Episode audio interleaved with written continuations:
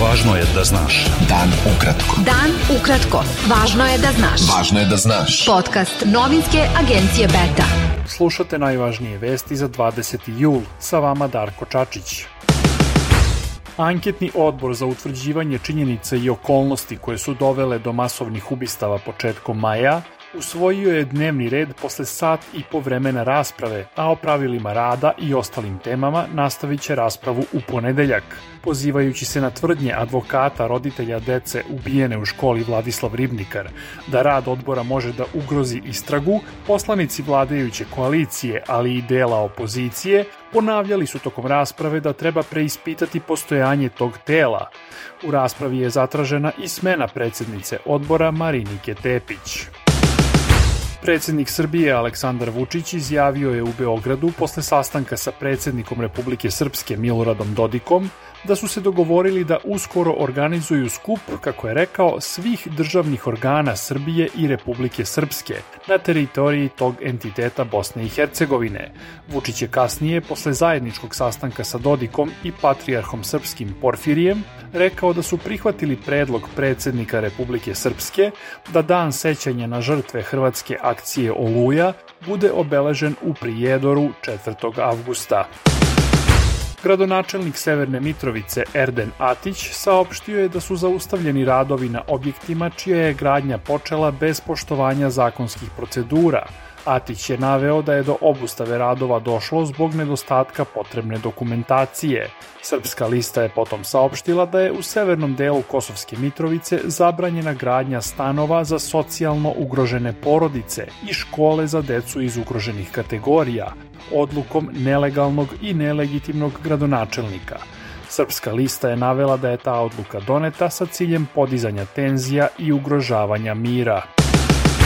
Bošnjačko nacionalno vijeće u Srbiji saopštilo je da urgencija direktora Bezbednostno-informativne agencije Aleksandra Vulina da dve studentkinje iz Sarajeva dobiju državne stipendije za školovanje u Srbiji nije podrška njihovom obrazovanju, već negiranju genocida i slavljanju osuđenih ratnih zločinaca protiv studentkinja Sarajevskog fakulteta kriminalistike, kriminologije i bezbednostnih studija Valentine Vujičić i Slađane Todić, u Bosni i Hercegovini je pokrenut proces pod optužbom da su na godišnjicu genocida u Srebrenici veličale Srbe osuđene za ratne zločine i širile međunacionalnu mržnju.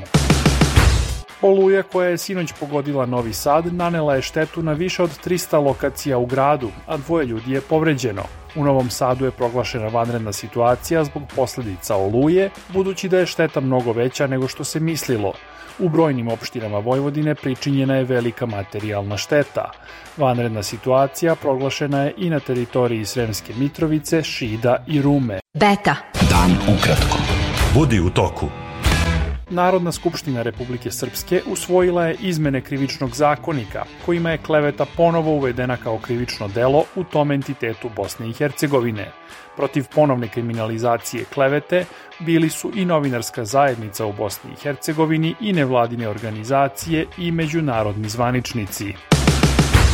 Lideri koalicije za budućnost Crne Gore Milan Knežević i Andrija Mandić izjavili su da su im prihvatljivi principi pokreta Evropa sad za formiranje nove vlade, ali da na današnjem sastanku sa liderom te partije Milojkom Spajićem nisu postigli dogovor o ulasku u izvršnu vlast i da nije bilo reči o podeli resora.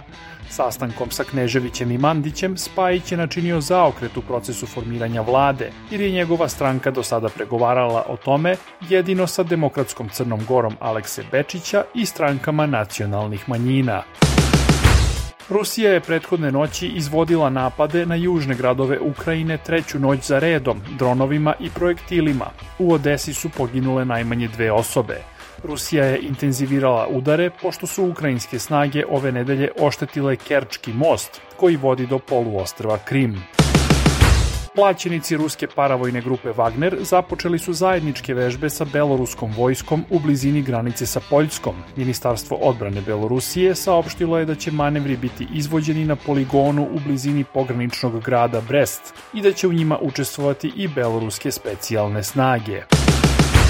Ambasada Švedske u Bagdadu zapaljena je rano jutros tokom demonstracija pristalica verskog vođe Moktade Sadra.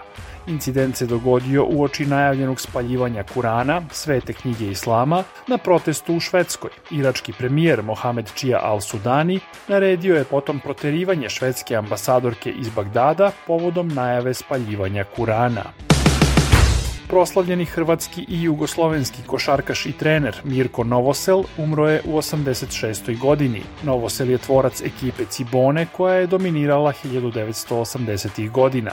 Osvojio je brojne medalje na olimpijskim igrama, svetskim i evropskim prvenstvima i u klubskim takmičenjima.